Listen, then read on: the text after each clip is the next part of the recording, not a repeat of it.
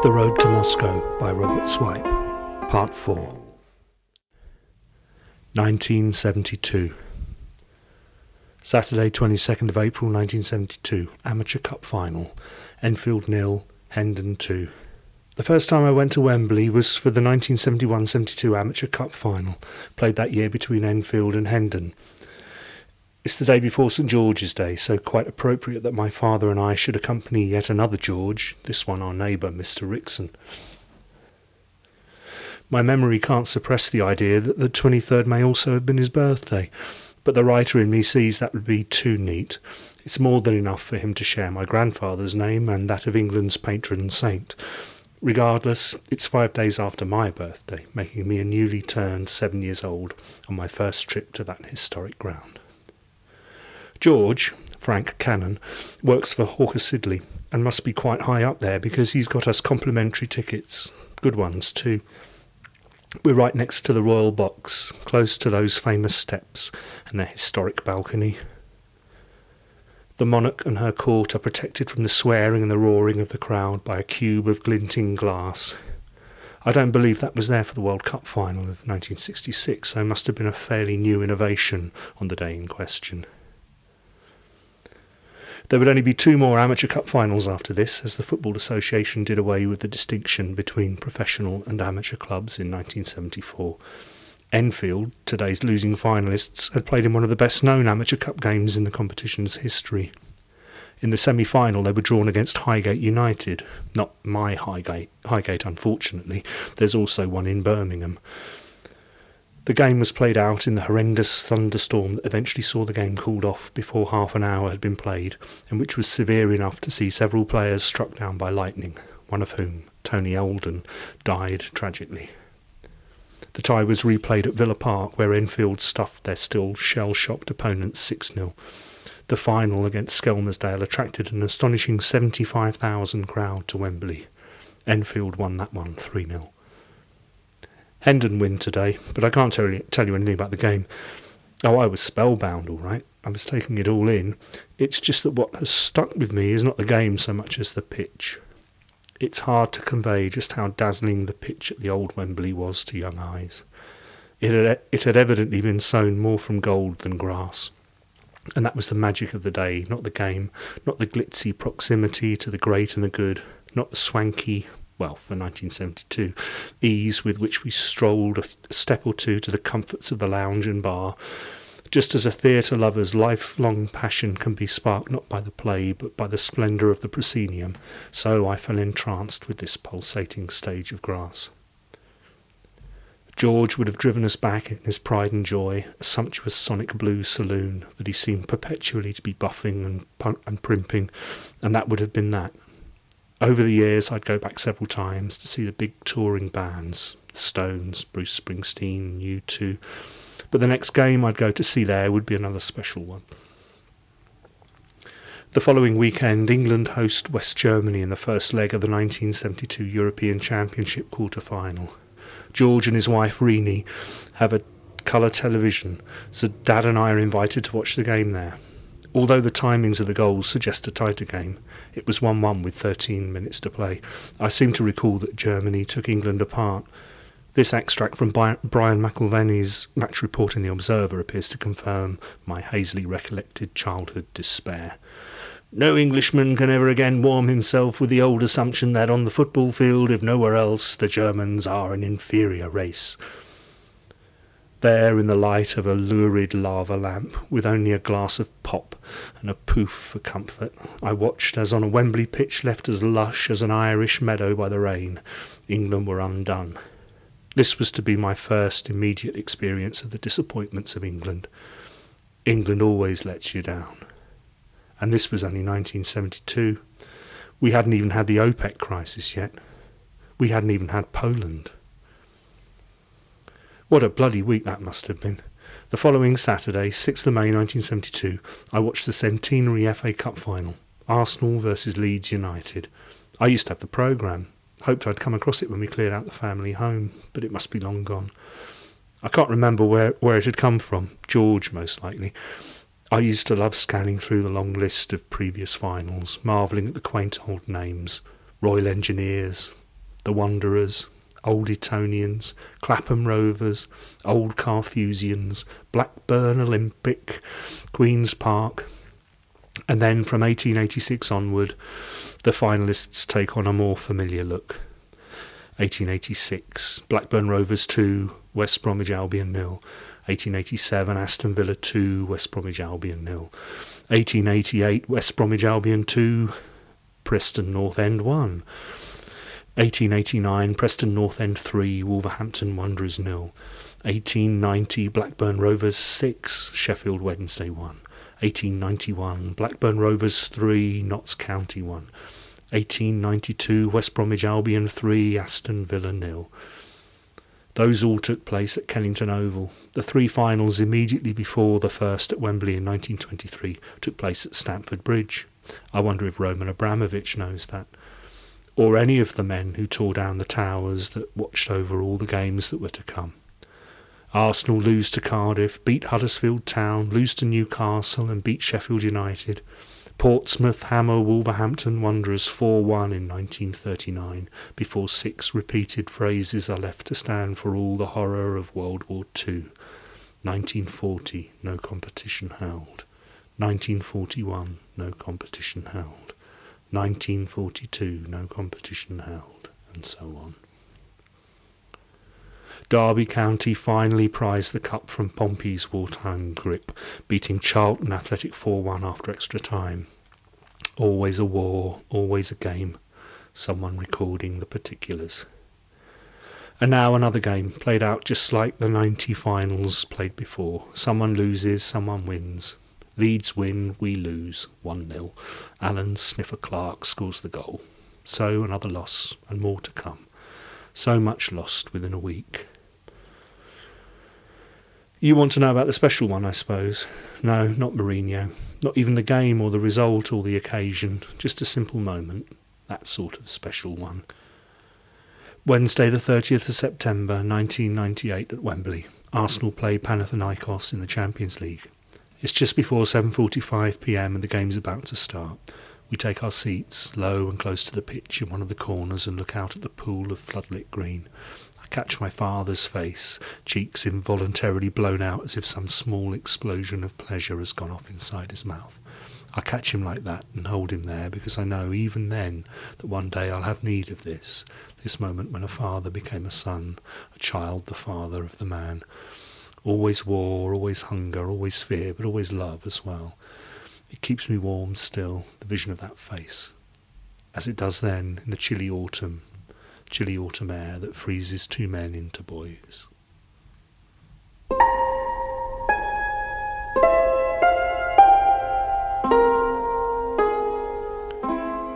Nineteen seventy three. Wednesday the seventeenth of October nineteen seventy three. England won, Poland won.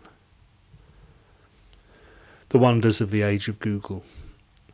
I'm trying to research whatever happened to the likely lads in the hope of validating the claims my memory is making that the famous No Hiding Place episode was shown as part of the build up to this game.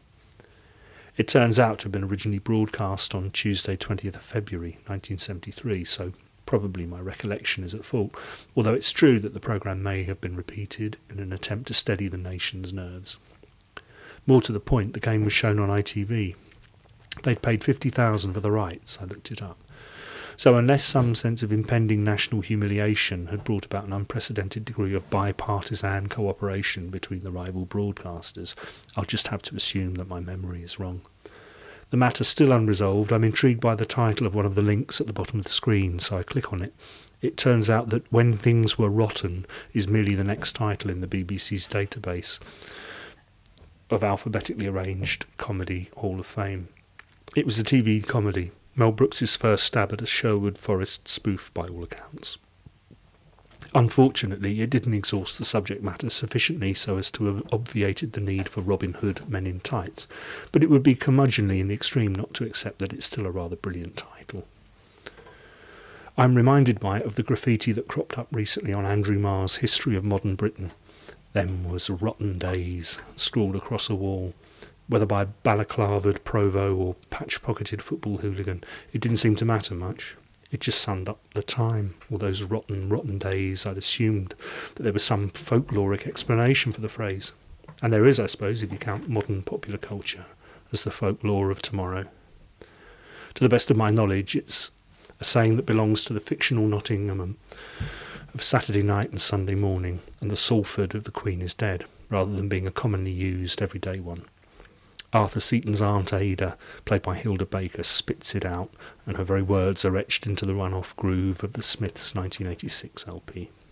So that is, I'm sure, a relatively recent daubing by a Smiths fan of a line from a screenplay and a song, and not some spontaneously sprayed agitprop or anti-British curse. But it still rings true. They were, and they weren't. Them days. Rotten, that is. And Monday was perhaps the most rotten of them all. Wednesday, 13th of October, 1973. The OPEC crisis and England's one-all draw with Poland landed on us with all the force of some karmic, cultural and political double whammy. If the oil embargo that would kill off what was left of the 1960s came as an unforeseen uppercut that rocked us on our heels, then the stiff Polish resistance to the mass ranks of Sir Alf Ramsey's strikers was the steadily aimed left hook that brutally finished us off. Sniffer Clarke, who'd broken my heart the year before at Wembley, scored the penalty that gave us hope. But the Poles held firm. No Banks, no Moore, no Stiles, no Charlton. England had lost its spine. You need a strong spine, in football, that means an experienced or exceptionally capable player at each of the key positions moving up the vertebrae of the side goalkeeper, centre half, central midfield, and centre forward.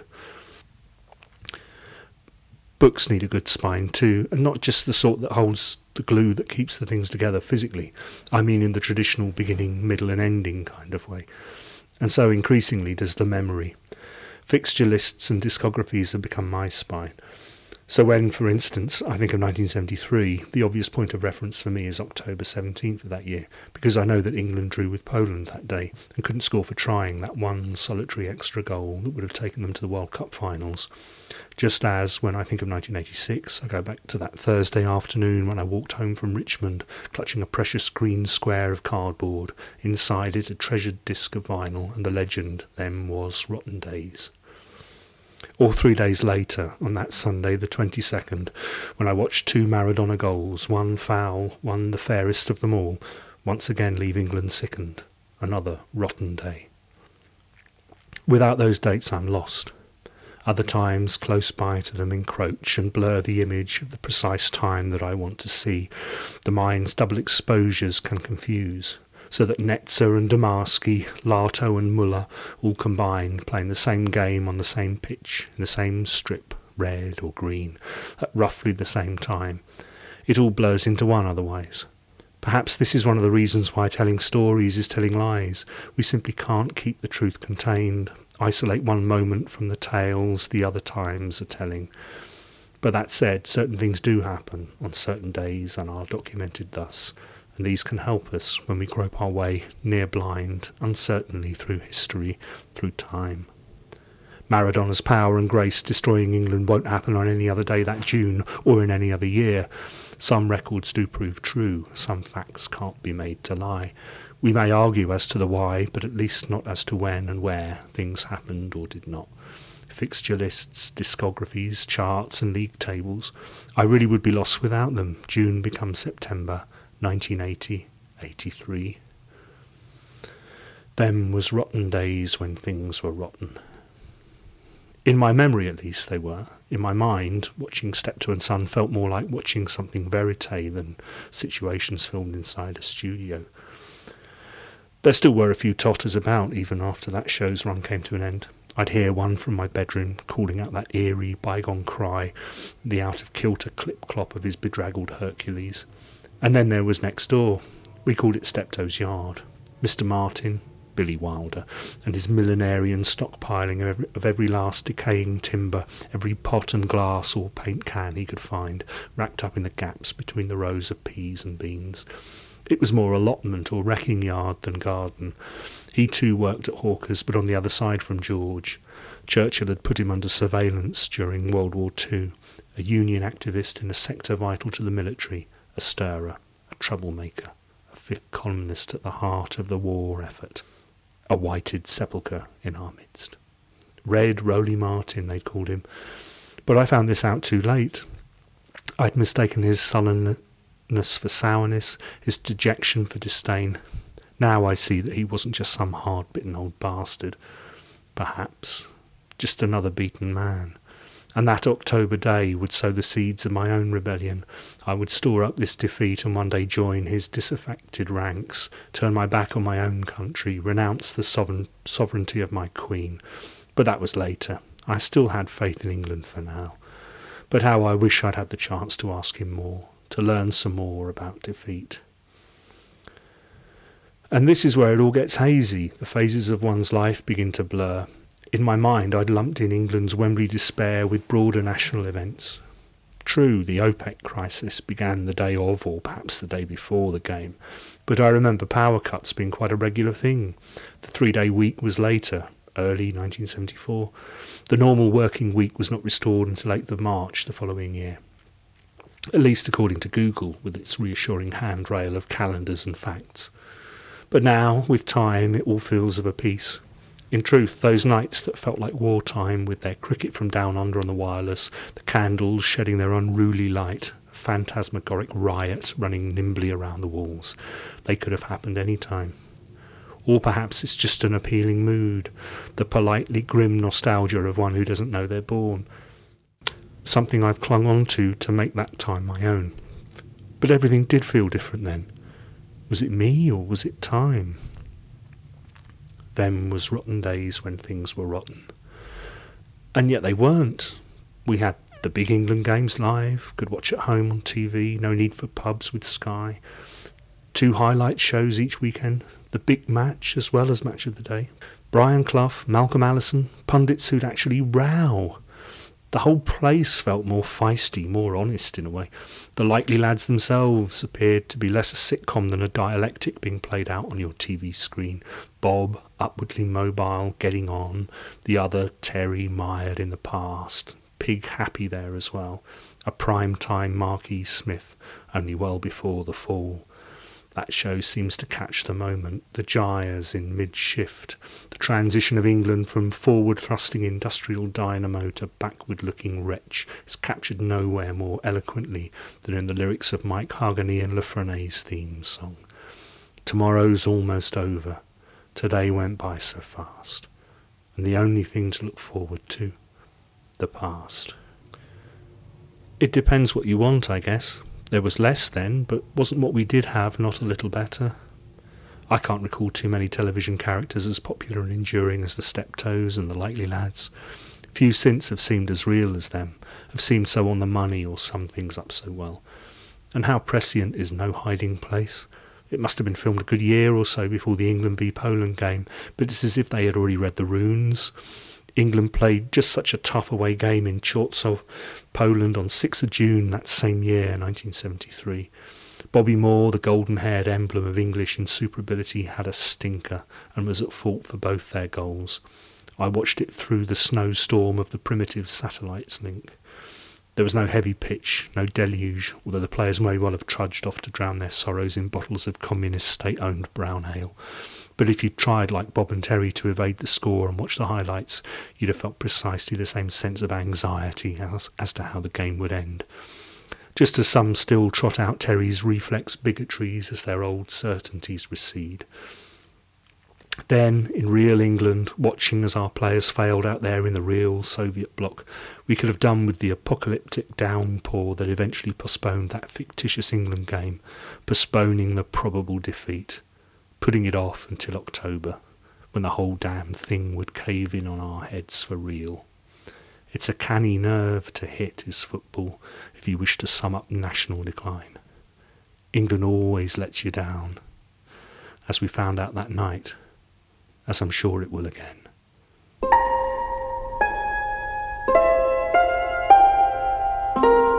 Nineteen seventy four. Sunday, July the seventh, nineteen seventy four. World Cup final. Holland 1, West Germany 2. It's Sunday, June 23rd, and Poland are playing Italy in the 1974 World Cup. Or it might be the Saturday before that, when they beat Argentina 3 2.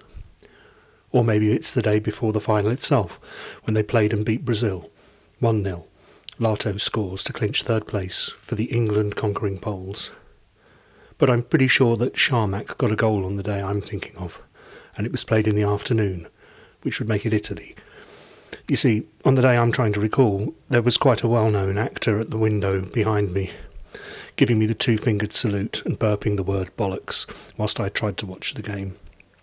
And you don't tend to forget stuff like that, do you?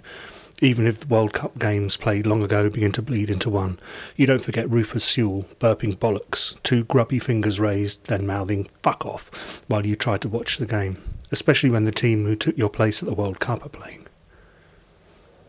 He was only six at the time, of course, and taking a break from playing Kiss Chase with my sister.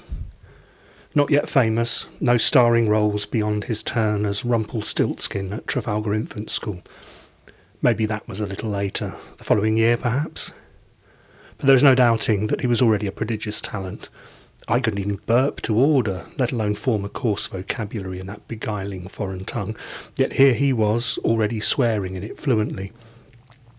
In fact, the infant's production of Rumpelstiltskin would enjoy such a dazzling, dazzlingly brilliant run, be so acclaimed, that they'd eventually transfer it to the main school, with its larger assembly hall, for a special one off performance.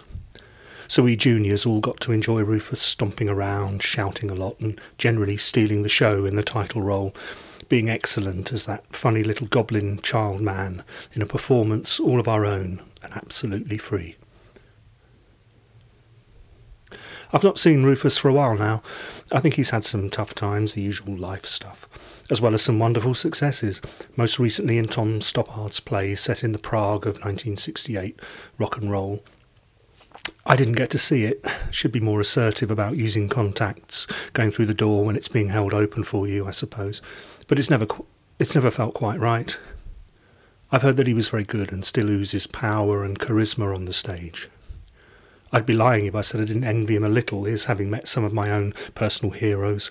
Bowie, Leiber and Stoller, Peter Cook, and Jack Lemmon are the ones that spring most readily to mind. But I don't envy him his success, because that's precisely what it is his. I still feel a gentle glow of pride every now and then that he he was one of us and now holds his own with all of them I guess the fact is, to invite total ridicule by pursuing a football analogy, that he's been West Germany to my Holland. For all the fine approach play, all the clever, clever stuff I might have come up with that should have blown the opposition apart, if only I'd been a slightly better finisher, he's the one who's done the business on the pitch, won the trophies, has his medals, and all I've done's fuck all. Bob Dylan sang, There's no success like failure, and failure's no success at all. And if that's the case, I suppose the Dutch and I can't really claim any kind of moral high ground, as if not winning were some badge of honour to show we were too worthy for the game. What's an actor without an audience? What's the point of writing if you're not prepared to be read? And in Holland's case, why turn up to a final to prove a point instead of to win? The records will bear out the facts of life. Sewell won, Swipe nil, Holland won, West Germany two. And one day, that is all that history will know, and then that too will be forgotten as the universe yawns and the savage winds torment the dust. But then, life as it is lived isn't about statistics, is it? I know I've been relying on them to fill the void of my memory, but they're only a loose guide to what really happened.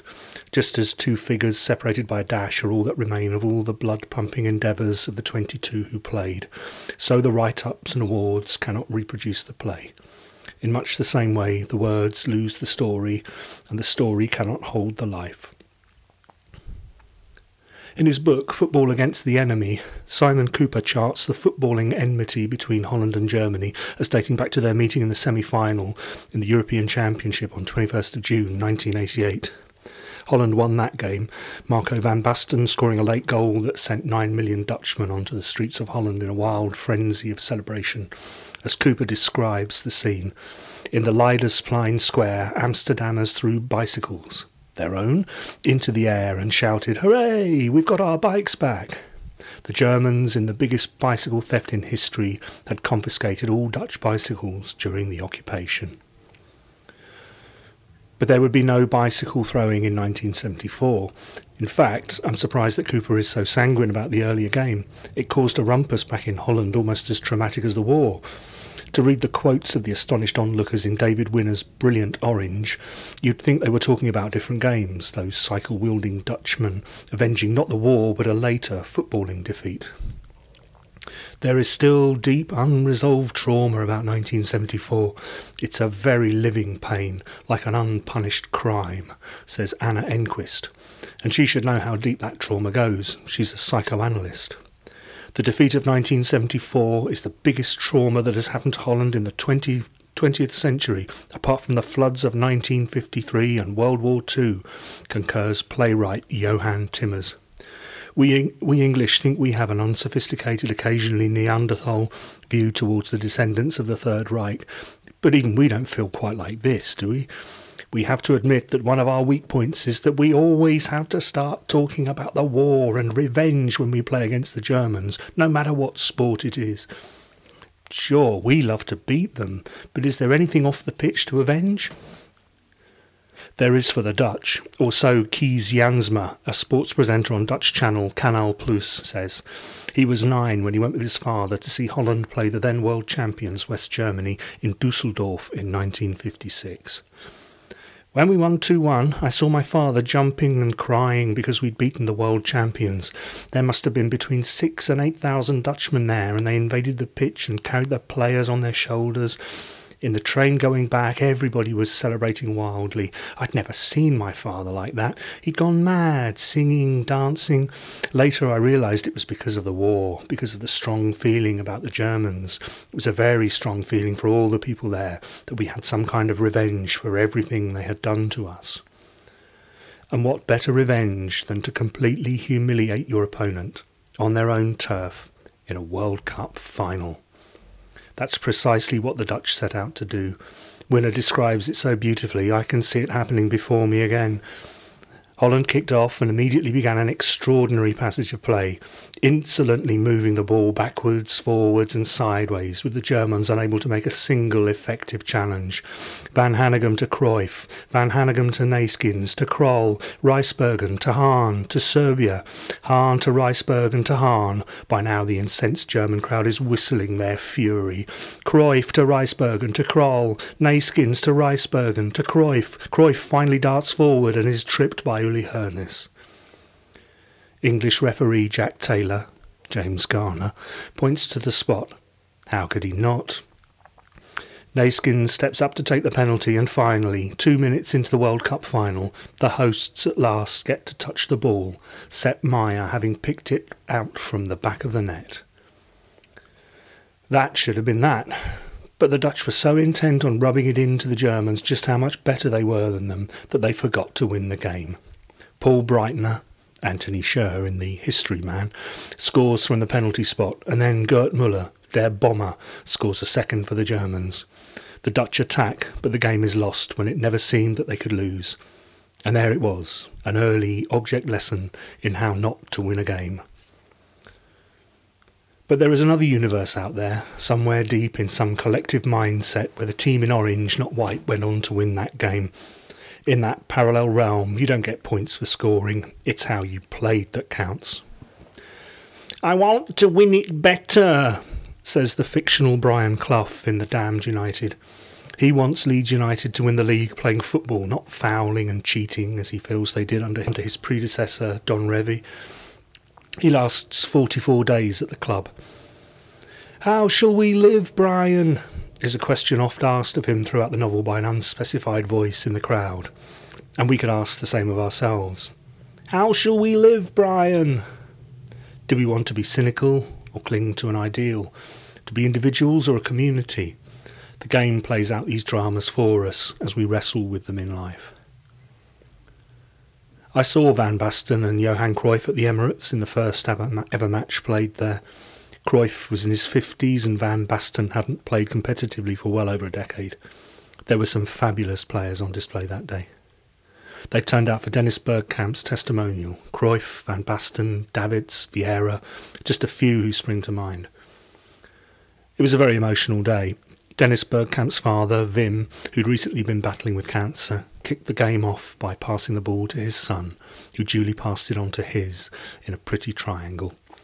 The miraculous cycle of life played out in that virginal centre circle. Then at half time, the names of the returning Arsenal heroes were announced by Bob Wilson Seaman, Keown, Bould, Dixon, Winterburn, Vieira, Wright, Kanu. It was rousing stuff for the Arsenal faithful, but the guy sat next to me and I both turned to one another in surprise and joy when we heard the name of Cruyff. He was tubby, could hardly breathe, probably all those fags. He used to be an 80 a day merchant, and several passes went astray but you could still feel the class. The suspicion that there was magic coming whenever the ball touched his boot. There was still that whiff of genius, and he carried himself as if he still was what he had been, the man who lent the kicking game the grace of a ballet. Van Basten and Berg, Bergkamp ran him close for grace, poise, and skill, but Cruyff was always out on his own for me. It wasn't just the football, here was a man, you felt. Imagine any player nowadays tearing off an Adidas stripe, running around with two lined arms when your teammates all have three. Winner's right about the brilliant orange. The kit was dazzlingly cool, and that huge black silhouette of lion placed exactly above the heart. All that and the talent too, the turns, the jinks, the power and the pace, and the goals. The one that sticks in my mind is the goal he scored against Brazil. It was, in effect, a semi final, and the Brazil side that year was atypically hard. As a sign of how the game was played then, one defender rugby tackles Cruyff and gets away with staying on the pitch. For this bruising physical encounter, the Dutch were in white, the Brazilians wore blue, as if to spare their traditional colours the shame of such an uncharacteristic display. The Dutch prove too strong, too athletic, have too much skill. Neeskens clips the ball over the keeper in a sublime arc just after the break, and 15 minutes later, Johan bullets through the air to karate kick the ball home off a deep cross from the left. The Dutch players huddle, bubbles like champagne, bobbing and bouncing, fizzing with relief. You've been here two and a half years, Dennis, I said, half in sarcasm, half in motivation. Isn't it about time you won something? It would be a shame not to, with your ability. Only a professional with the dedication and honours of Tony Adams could get away with saying something like that to Dennis Bergkamp. As in football, so in life. Is it what you win or how? This isn't meant to be an answer, but if you went round any playground at the time they both played, I'm sure only a handful might have swapped you all those Adams medals for a touch of what the Iceman had. Perhaps it takes a child to see it, as I did then, when I saw Johan Cruyff and gaped in awe.